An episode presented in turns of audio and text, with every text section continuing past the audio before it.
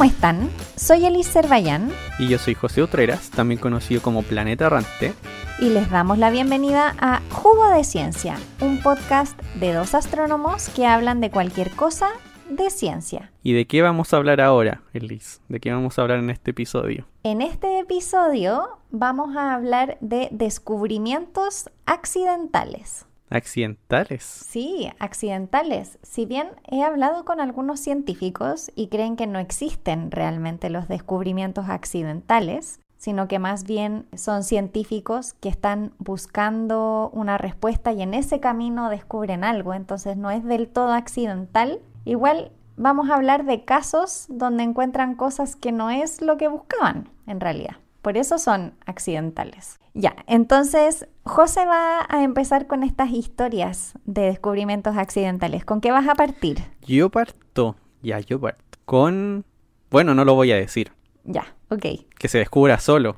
Así le damos sorpresa a esto. A ver si lo logramos. Sí, a ver si se logra. Ya, pero para partir tenemos que mencionar a una persona que se llama Henri Becquerel, un físico francés que vivió hace mucho tiempo. Bueno, esta historia se remonta como en el 1890, por esa década. ¿Y quién era Henri Becquerel? Bueno, en principio era hijo de un físico que ya era connotado y que era un experto en fosforescencia y fluorescencia, que es esta habilidad que tienen algunos materiales de volver a emitir luz cuando se les ilumina con algún otro tipo de radiación. Y este, así como dato para saber la diferencia, porque yo no tenía idea realmente, la diferencia entre fosforescencia y fluorescencia, que en la fosforescencia los materiales no remiten la radiación de forma directa, sino que dura por un tiempo prolongado. Entonces son estas típicas cosas que uno ve, que uno ilumina por un rato y después uno la deja en un lugar oscuro y emite luz verde. Ese es como el típico caso de fosforescencia. Como las estrellitas que se pegan en el techo. Sí, como esas estrellitas. También emiten luz de otros colores. Y la fluorescencia es de forma inmediata. Y esto se hizo popular con algo que se llamaba luz negra, luz oscura, que era una luz ultravioleta y que realzaba algunos colores, o algunas cosas brillaban mucho más que otras. Y lo que ocurría era que los átomos absorbían ultravioleta y remitían luz visible. Ya, pero en ese tiempo eso no se sabía, solamente se sabía que habían objetos que hacían esto. Y Henri Becquerel estaba muy interesado en eso, en este tipo de objeto, y en 1895 se descubrieron los rayos X. Y se anuncia eso, bueno, no se anuncia, se discute durante una reunión de la Academia Francesa de Ciencias, a la cual asistía Henri Becquerel. Y ahí se preguntó si tal vez lo que él estudiaba se relacionaba con estos rayos X. Tal vez estas sustancias que metían rayos X tenían algo parecido a estas que eran fluorescentes. Tal vez estas sustancias fluorescentes emitían rayos X. Esa era su idea. Y con lo que comenzó a probar fue con un material que heredó de su padre, que eran unas sales de uranio. Sí.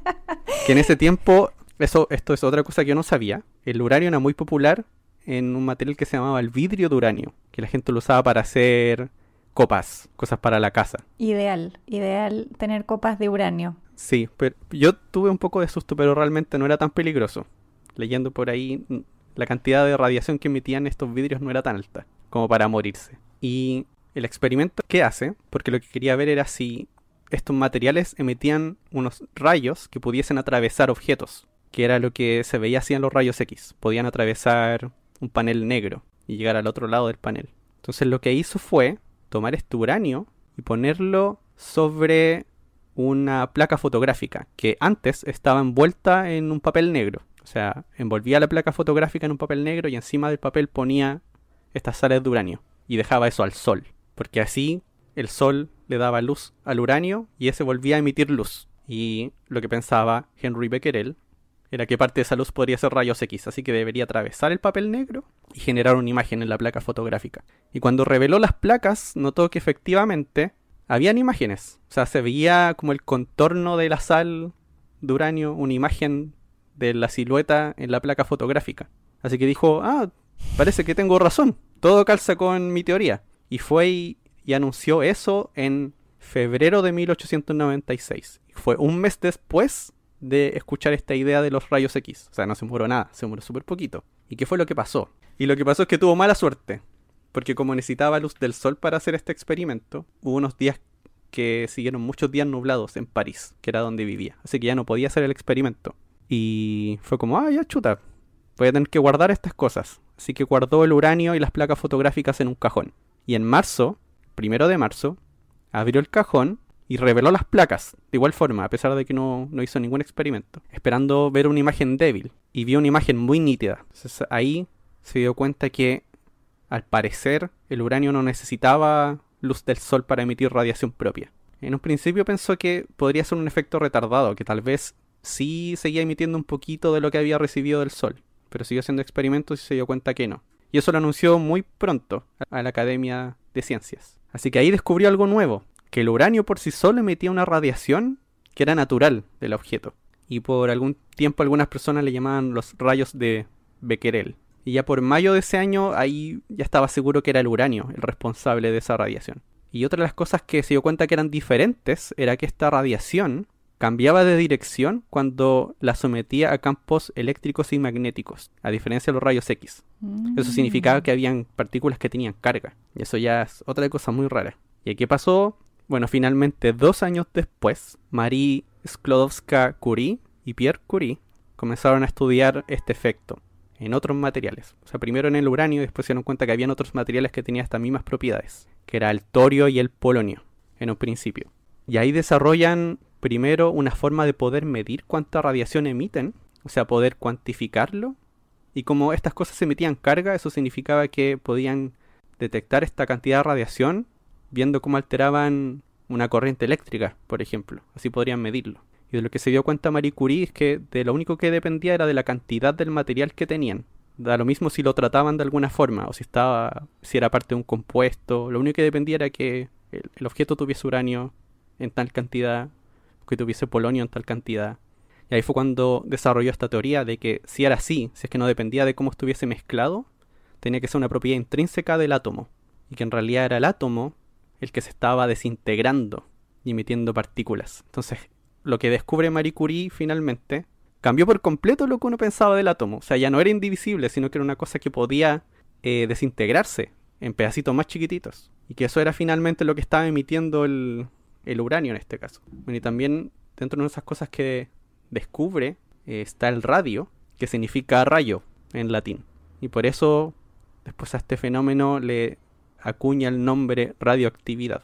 Bueno, y finalmente en 1903, Becquerel, Marie Curie y Pierre Curie ganan el premio Nobel de física por este descubrimiento. Buen premio Nobel. Sí, buen premio Nobel. Qué increíble cómo, cómo se dan las cosas y también cómo la investigación de, los Curie se apoyaba en la investigación de Becquerel. Como bueno, así es como se hace la ciencia, apoyándose en el trabajo de otras personas. Súper interesante. Sí, pero todo ahí surgió de una idea que era contraria. Lo que estaba buscando eran rayos X. Eso me pareció interesante y que en un principio pensó que la evidencia, eso era lo que decía, que eran rayos X. Al final fue otra cosa. Igual suele pasar. De hecho, en el episodio pasado también hablamos de algo que era como contrario, ¿no? que estaban como buscando cómo se desaceleraba el universo y al final ah. encontraron que se expandía en forma acelerada, que era lo contrario a lo que ellos esperaban. Bueno, tengo un, amigo que es físico, que nos pusimos a hablar de hecho esto de los descubrimientos accidentales y me preguntó, pero entonces lo de la energía oscura es un accidente o no? Y yo no lo, yo no lo consideré accidente, porque estaban buscando una cosa y lo encontraron con signo contrario. Entonces... Sí, bueno, también es verdad. Pero, pero por lo menos era inesperado. Después podemos hacer otro episodio que no sea accidental, sino que sea inesperado. Claro. eso, ese adjetivo suena mejor. Resultados inesperados. Bueno, ahora yo voy a contar otra historia, más cortita, ¿sí? Y el protagonista de esta historia es William Herschel, que ya hemos hablado de él en otros episodios también son estos nombres que siempre salen repetidos. William Herschel era alemán y era conocido de hecho como astrónomo, pero también como músico. Yo no sabía eso, también era músico. Mm. Y se traslada a Inglaterra en 1757 y se dedicó, por supuesto, a seguir con sus estudios de, del cielo y es muy conocido por el descubrimiento de Urano, en 1781, que también lo hemos mencionado en algún episodio. Pero no les vengo a contar de planetas acá. Herschel había estado estudiando la luz de diferentes filtros. ¿Qué significa esto? Cuando pasamos un rayo de luz por un prisma, se convierte en un arco iris, ¿cierto? Y se ven los distintos colores. Entonces, cada uno de esos, uno podría a priori pensar, es el mismo, la misma luz y la única diferencia es el color que vemos. Esas eran el tipo de cosas que se estaba preguntando Herschel. Y una de las cosas que se había dado cuenta es que la temperatura era diferente dependiendo del color de luz o de la luz que pasaba por un filtro, dependiendo del filtro, la temperatura era distinta. Entonces diseñó un experimento para ver cuál era la temperatura asociada, digamos, a cada uno de estos colores. Entonces hizo lo que les estaba diciendo. Eh, diseñó un experimento donde había un prisma, hacía pasar luz a través del prisma y el arco iris aparecía separado en colores y colocaba un termómetro que la punta estaba cubierta de pintura negra para que absorbieran mejor la, la luz y entonces ponía un termómetro en cada color. Y cuando uno hace experimentos necesita mediciones de comparación. Necesitaba, en este caso particular, termómetros de control. Entonces la forma de tener termómetros de control era colocar termómetros donde no había ningún color. Entonces tenía un par de termómetros que estaban fuera de este arco iris. Cuando terminó su experimento, se dio cuenta de algo raro, y era que los termómetros que estaban más allá del color rojo del arco iris también habían aumentado de temperatura. Y si no les llegaba nada de luz, ¿Cómo podía ser eso posible? Entonces decidió empezar a ver exactamente cómo funcionaba esto y empezó a colocar termómetros en forma ordenada en los colores y luego un poquito más allá y un poquito más allá y ah. ver hasta dónde sucedía. Y básicamente lo que descubrió Herschel es que había luz que nuestros ojos no pueden ver. Esa luz que estaba él detectando era luz infrarroja y luz ultravioleta. Nosotros no vemos esa luz. Es luz que nuestros ojos no pueden ver. Está fuera del espectro de luz visible que nuestros ojos son capaces de detectar.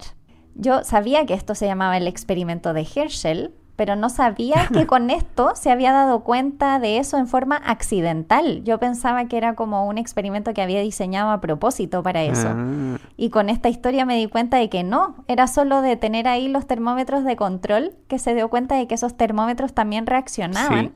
Así que había radiación también que les estaba llegando a esos termómetros. Esto sucedió, por si acaso, en 1800. ¿sí? Hace harto tiempo entonces que sabemos que existe luz no visible por nosotros. Sí, yo esto también lo aprendí tarde, lo aprendí en la serie Cosmos, en la mm, versión nueva. Ah, en la nueva. Sí, ah, en la nueva hay un episodio donde hablan de él. Sí, hace poco. sí, me gustó, me gustó sobre todo porque yo hice el experimento de Herschel hace un par de años porque había una actividad internacional que querían que hiciésemos el experimento de Herschel en distintos países y yo nunca lo había hecho.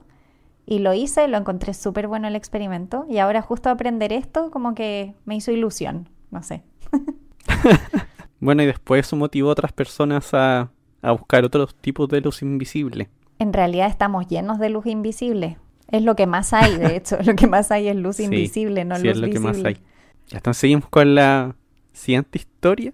Te toca. Ya me toca. Bueno, las dos primeras fueron de radiación aunque en mi caso era radiación de partículas, pero las dos eran radiación. Ahora vamos a algo nada que ver. Vamos a la medicina. No tengo idea de la historia que nos vas a contar, pero cuando pienso en experimentos accidentales de medicina, igual me da un poco de susto, como que siento que puede ser como un descubrimiento un poco carnicero.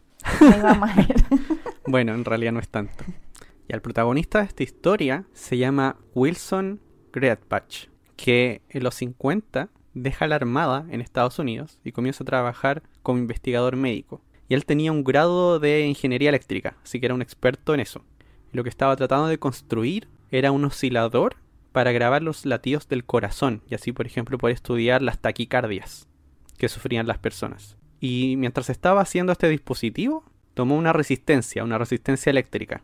Y lo que cuenta él era que tenía que tomar una resistencia eléctrica que era de 10 kiloohmios, que esa es la unidad de medida de la resistencia, y tomó una que era de 1 megaohmio por error.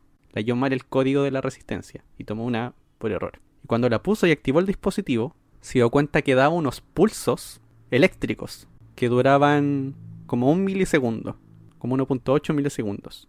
Y luego de eso había como un segundo donde la corriente eléctrica que pasaba era casi nula. Así que lo que había creado era un dispositivo que generaba pulsos regulares eléctricos, pero que eran bien marcados. Y ya había gente que estaba tratando de hacer este tipo de cosas para poder estimular los latidos del corazón. Mm. Sí, mediante impulsos eléctricos. Pero de la forma que se solía hacer antes era con máquinas bien grandes, que eran, no sé, el tamaño de una tele. Imagina. Toda la Sí, gente hoy en día con una tele andando por la calle. Claro. Pero ya en esos años, porque esto lo descubre en 1958, ya habían otras personas que estaban trabajando en poder hacer lo que se llamaba un marcapasos implantable. O sea, que ya no fuese externo, sino que se pudiese poner ya ahí con el corazón, justo ahí al, al lado de él.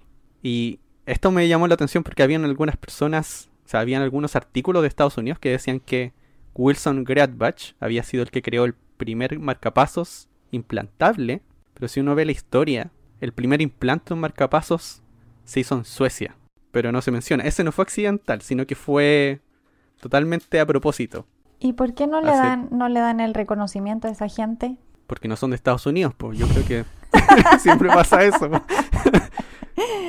Como no los conocen, Estados Unidos fue primero.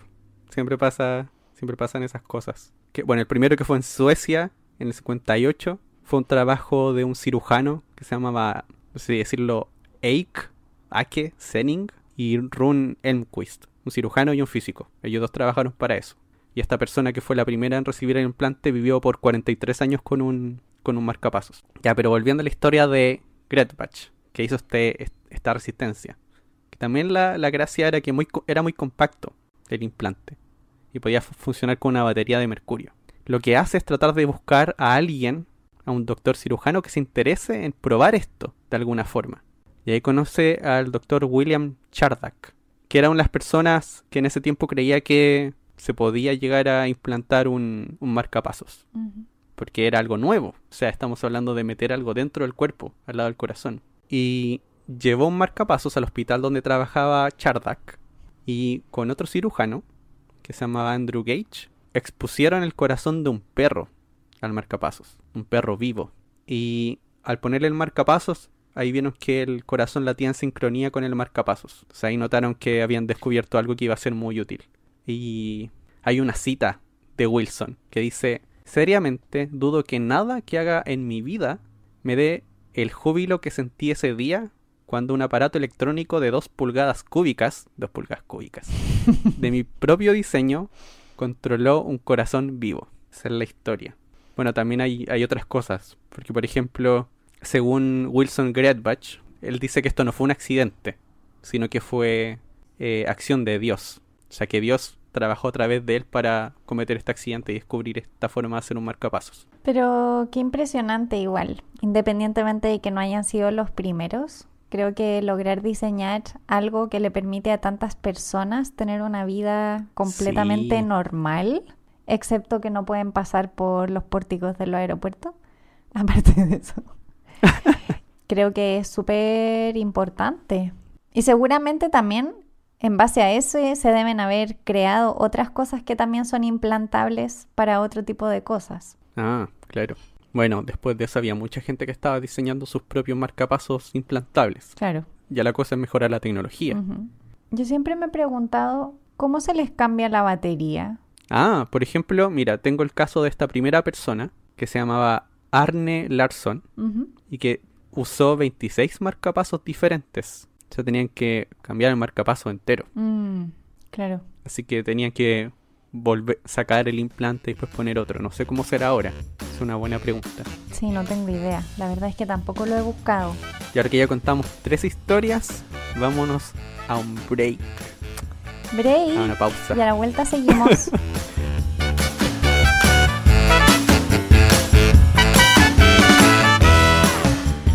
¿Sabías que el yogur fue creado por accidente? Se cree que en la antigüedad, en Asia Central, se guardaba la leche de cabra en contenedores hechos a partir de estómagos de animales para preservarla durante largos viajes. Al estar la leche en contacto por tanto tiempo con bacterias, se volvía espesa y ácida. Lo interesante es que aún se podía consumir, incluso las personas que no toleraban la leche normalmente.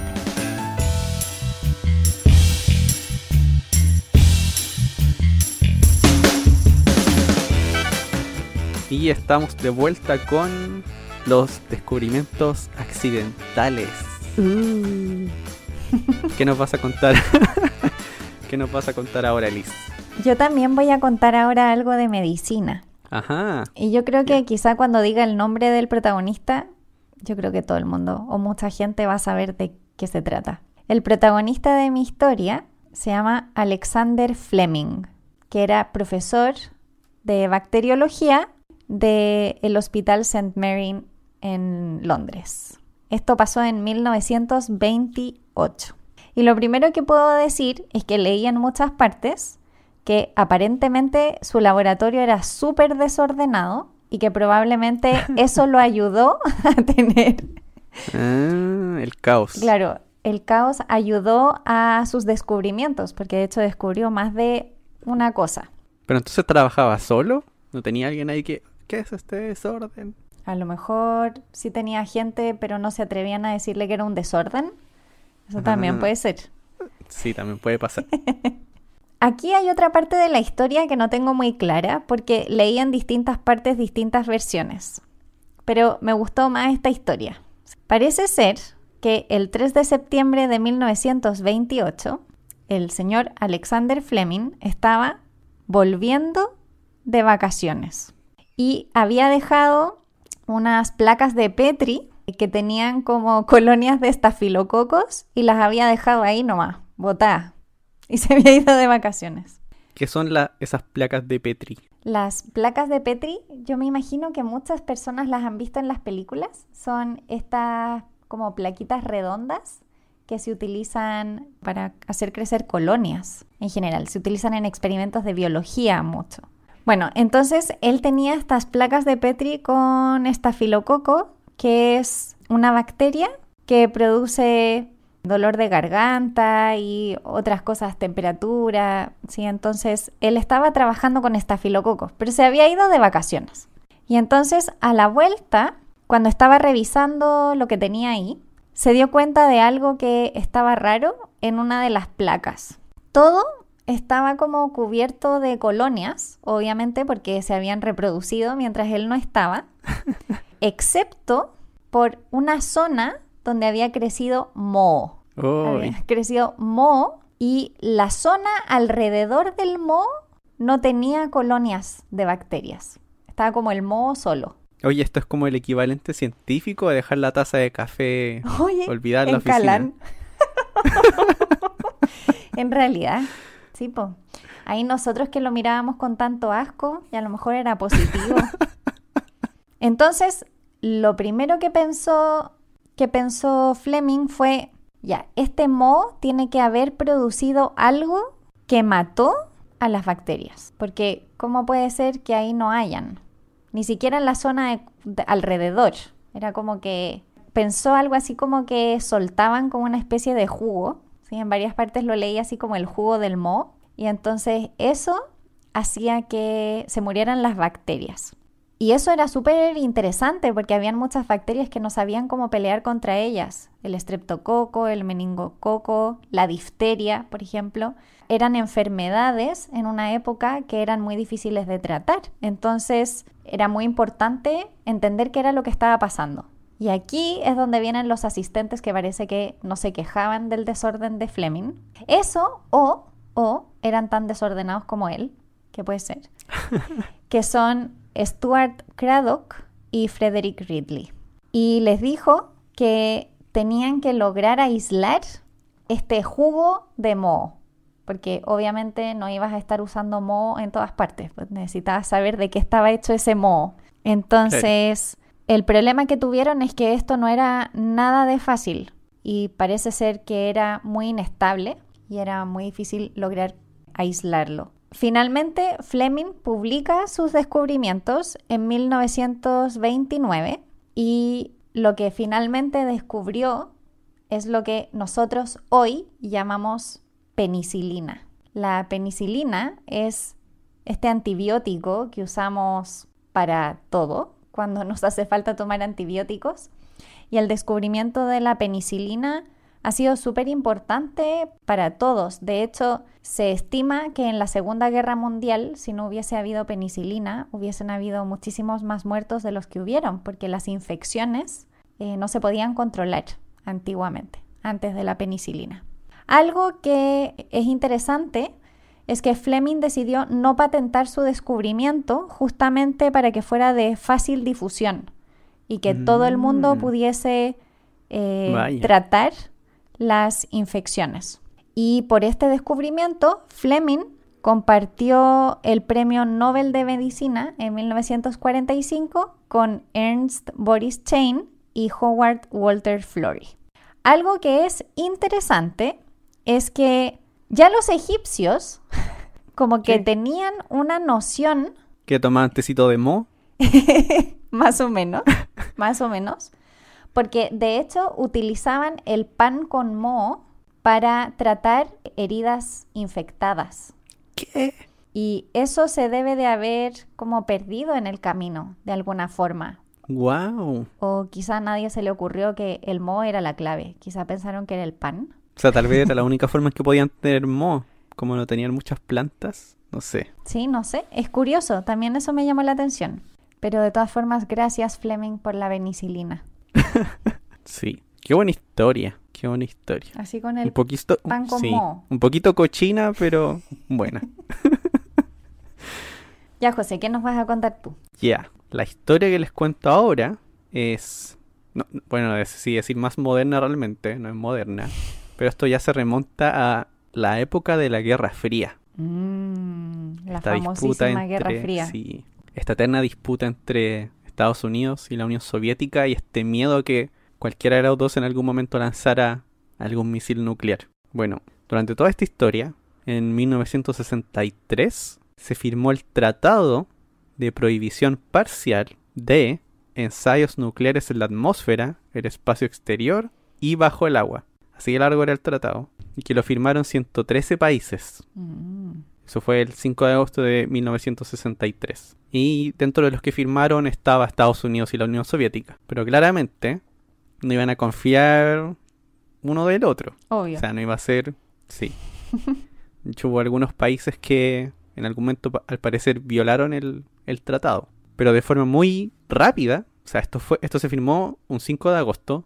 Y en octubre la Fuerza Aérea de Estados Unidos lanzó unos satélites. Los primeros satélites de unos que se llamaban Vela. Y lo que hacían estos satélites era detectar rayos gamma y neutrones. Y lo que se hacía era mandar dos pares de satélites que dieran vueltas alrededor de la Tierra y tenían unas órbitas de cuatro días. Estaban súper lejos, estamos hablando de cientos de miles de kilómetros lejos de la superficie. Eso es súper lejos, cientos de miles de kilómetros. Entonces 100.000 kilómetros es como ocho veces el tamaño de la Tierra, más o menos. Harto. Sí, bien lejos. Y esto les permitía dos cosas. Uno, poder cubrir cada punto de la Tierra. Recuerden que son dos satélites y están en los lados opuestos. Siempre cualquier punto de la superficie de la Tierra era visible. Y también lo que habían visto era que si se detonaba una bomba nuclear en el lado oculto de la Luna, eso también lo podían detectar. También podían detectar los rayos gamma. Tan perseguidos. Pero- para que veas, o sea, todo eso lo tenían en consideración. Entonces la gracia era que si se detonaba una bomba nuclear, cada uno de los detectores iba a sentir después esta emisión de rayos gamma, que duraba muy poquito. O sea, no, no duraba muy poquito, tenía un pic muy rápido y después comenzaba a decaer. Eso significaba que después de a poquito la cantidad de rayos gamma que detectaban iba cayendo. Cada vez detectaban menos y menos. La primera señal rara que tuvieron fue el 2 de julio de 1967. Que si bien detectaron rayos gamma, lo único que detectaron fueron dos pics. O sea, dos pics muy altos de rayos gamma. Pero no vieron est- este decaimiento. O sea, no bajaba la cantidad de rayos gamma que- que se detectaban. Así que no podían venir de bombas nucleares. Pero en principio, como no sabían qué podía ser, y era la primera vez que lo veían, lo desestimaron y fue como, ah, ya, no sabemos de dónde viene esto, y no sabemos qué es, así que dejémoslo ahí, pero está registrado. Y ya en el 69 y en el 70 se lanzan luego Vela 5 y Vela 6, o sea, ya se había lanzado varias generaciones de estos satélites que iban de Apares. O sea, cada lanzamiento eran dos satélites. Entonces aquí ya estamos hablando de el quinto lanzamiento de dos satélites y después el sexto de dos satélites. Y estos Vela 5 y Vela 6 volvieron a detectar este mismo tipo de señal, como entre el 69 y el 72. Ahí tenían unas 16 detecciones de estas señales que eran unos pics de rayo gamma.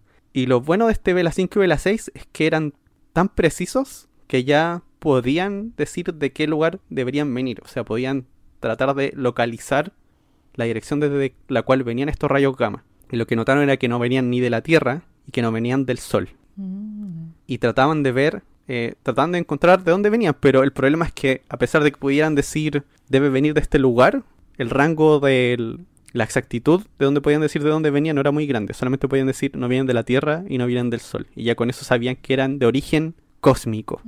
O sea, habían rayos gamma que venían del espacio exterior de forma muy frecuente a la Tierra. Sospechoso. Ya esto se le conoce como, bueno, en inglés se llaman gamma ray bursts. Estaba viendo la traducción y la traducción eran brotes de rayos gamma, no me gustó la traducción.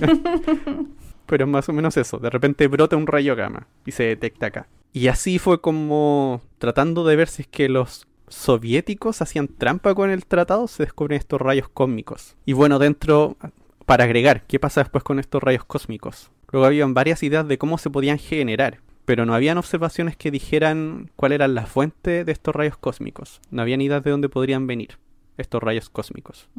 Y la primera señal de suerte fue en el 97 recién, cuando se lanza un satélite que se llamaba Veposax, que es de Países Bajos e Italia. Este se lanza el 96. Y en el 97 detectan un brote de rayos gamma, que luego con una cámara que tenía Veposax, que detectaba rayos X, detectó una emisión de rayos X del mismo lugar y que se estaba atenuando.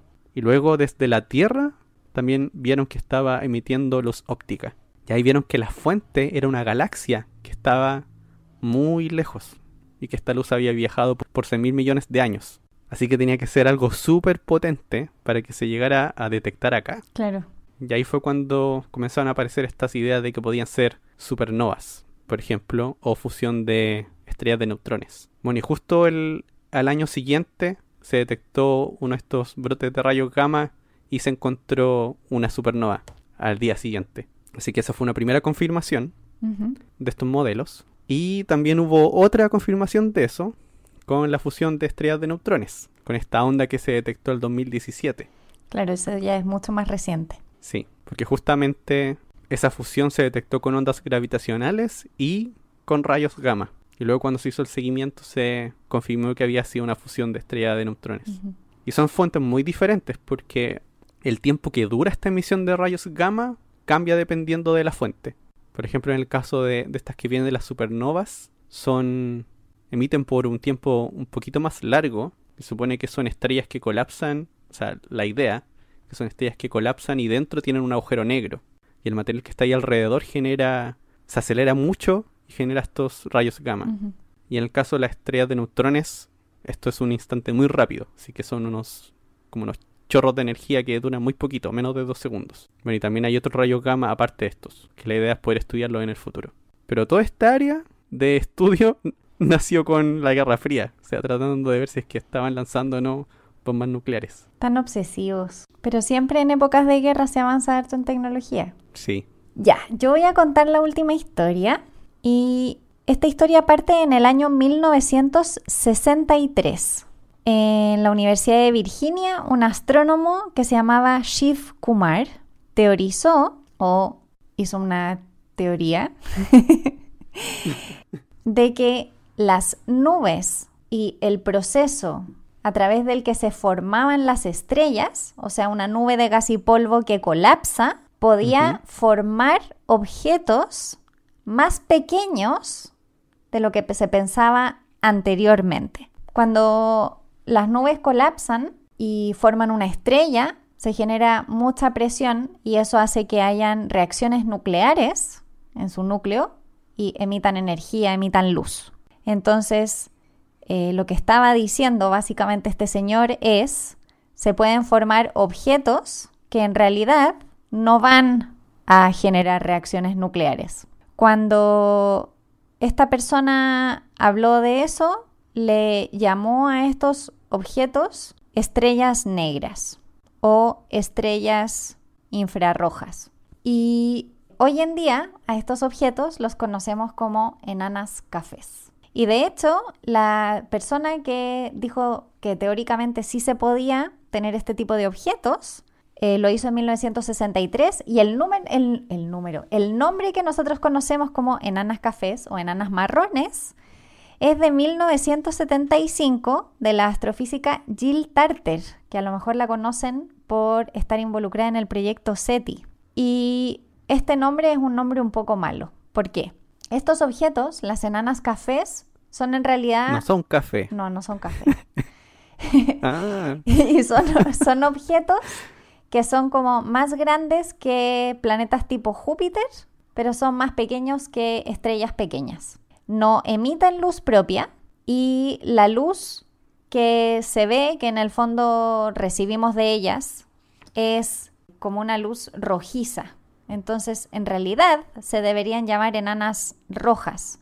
Pero ese nombre ya estaba tomado. Entonces, como ya estaba tomado, no se podían llamar enanas rojas y, nada, quedaron como enanas café. Todavía no les cuento nada del, del descubrimiento accidental, pero en ese momento, o sea, desde los 80 se diseñaron hartos, hartos proyectos de búsqueda para encontrar estos objetos. Primero se pensó que la mejor forma de encontrarlos era buscando en sistemas binarios, o sea que estas enanas estuvieran acompañadas de una estrella y así poder encontrarlos. La mayor parte, las estrellas viven mucho en sistemas binarios, entonces era algo que pensaban que podía suceder. Pero pasaron los años y pasaron los años y no pasó nada. Hasta que un día una astrónoma chilena que se llama María Teresa Ruiz estaba en La Silla, en el Observatorio La Silla, en el año 1997.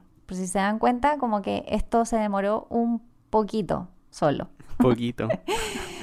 y estaba ahí y ella en realidad está, ella estudia, estudiaba enanas blancas, que son estrellas muertas en realidad, son como cadáveres de estrellas, es lo que queda después de una estrella, de que una estrella como el Sol se muere, se convierte en una enana blanca. Y ella estaba buscando enanas blancas, estaba en el observatorio La Silla, en el telescopio de 3.6 metros, el que tiene un espejo de 3.6 metros de diámetro, y se dio cuenta de que había una estrella atípica. Ella estudiaba objetos estelares, los conocía muy bien, y fue capaz de darse cuenta que ese objeto era extraño, era muy rojo, y le tomó un espectro. Y cuando le tomó un espectro, se dio cuenta de que lo que ella estaba viendo era una enana café, la primera enana café. Y dice en una entrevista que encontré dice, la única cosa que me indicó que esta podía ser una enana café, porque nadie lo había logrado hasta el momento, fue ver que en su atmósfera había litio. Eso era lo que decía la teoría, que mm. tenía que haber litio en su atmósfera. Así que mm, ahí fue que ella accidentalmente estaba en su telescopio, vio un objeto que le pareció interesante y dijo, ah, mira, esta es la primera enana café. Ella a esa en a café le puso Kelu, que significa rojo en Mapungún. Y eso, así María Teresa se hizo mundialmente conocida por ser la primera, bueno, la primera, por ser la descubridora de las enanas cafés, de, de la primera observación de una enana café. O mejor dicho, quizá tenemos que decir, por la primera identificación de una enana café porque después resulta que sí habían detectado enanas café. Lo que pasa es que nadie se había dado cuenta de que lo eran. Nah. Así pero no vale, pues. No, sí sé que no vale, pero dile eso a la gente. Que...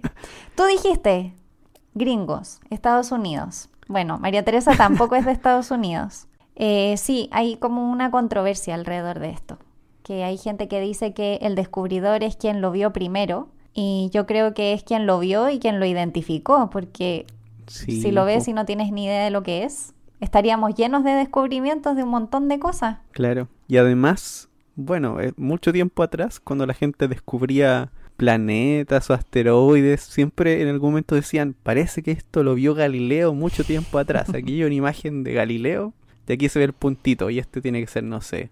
Eh, creo que había una imagen en que Galileo había observado Urano y había observado Neptuno. O sea que, que los registró como estrellitas. Pero no las descubrió, pues eso no vale. Claro. Bueno, aquí hay de todo. Solo señalar para última comentario de esta historia que María Teresa es Premio Nacional de Ciencias Exactas y mm, ella es como una de las pioneras mujeres de la astronomía en Chile, así que tiene igual un rol importante.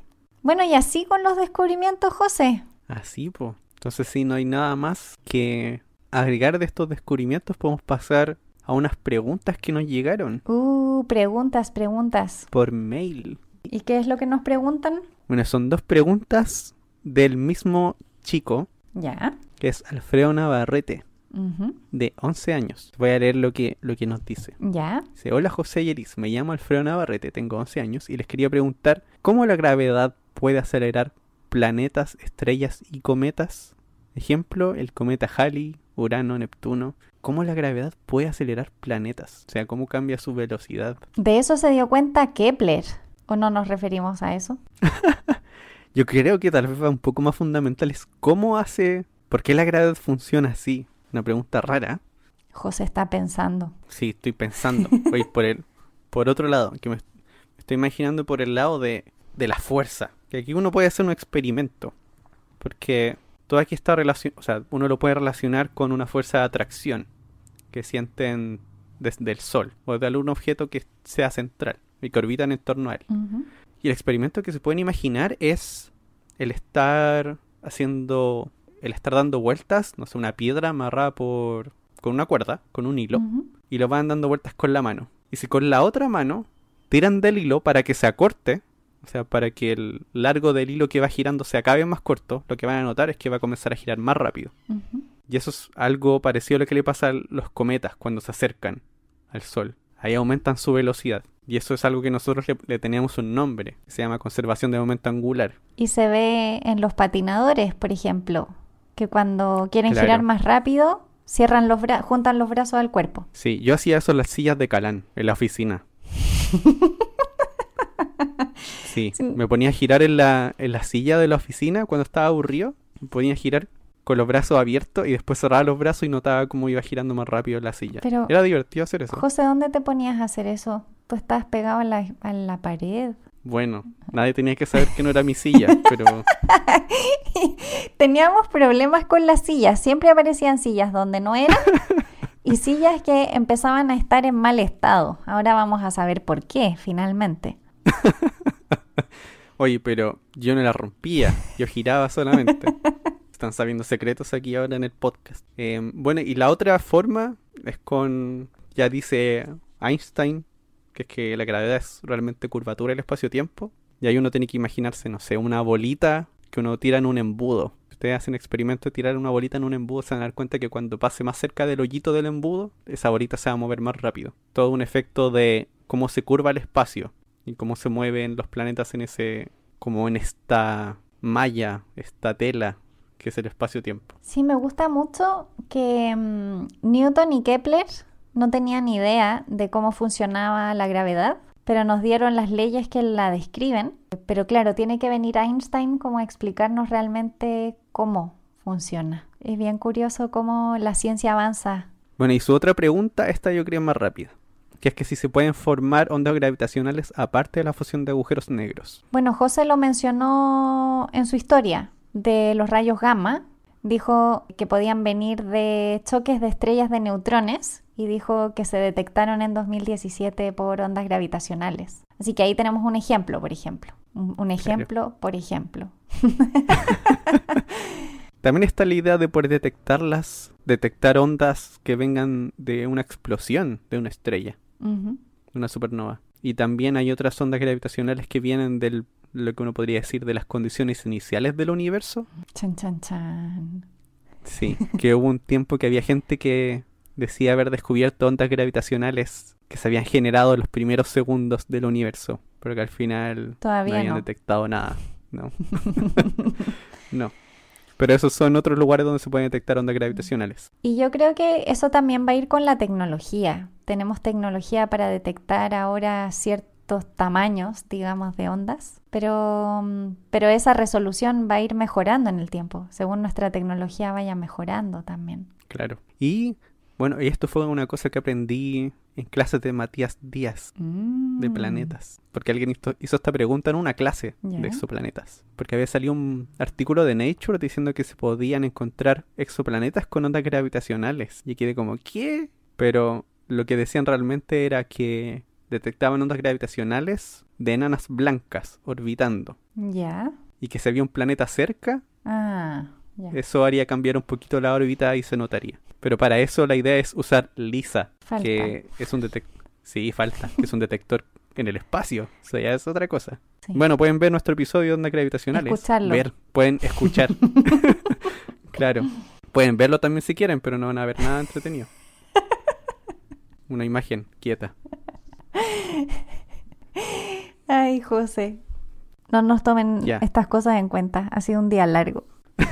Ya, eso es, eso es todo lo que, que tengo que decir. Y con esto les recordamos que nos pueden apoyar en Patreon. Agradecemos a nuestros patrones, por supuesto. Y para poder ayudarnos, pueden ir a patreon.com slash jugo de ciencia y aportarán a que nuestro podcast pueda seguir y que sea cada día mejor. Sí, y recuerden que si quieren ponerse en contacto con nosotros como Alfredo, pueden seguirnos en redes sociales. Somos Jugo de Ciencia en Twitter, Instagram y Facebook. O pueden escribirnos directamente a nuestro mail jugodeciencia.gmail.com. Esperamos que este capítulo les haya gustado mucho y nos escuchamos en el próximo. Chao, chao. ¡Chao!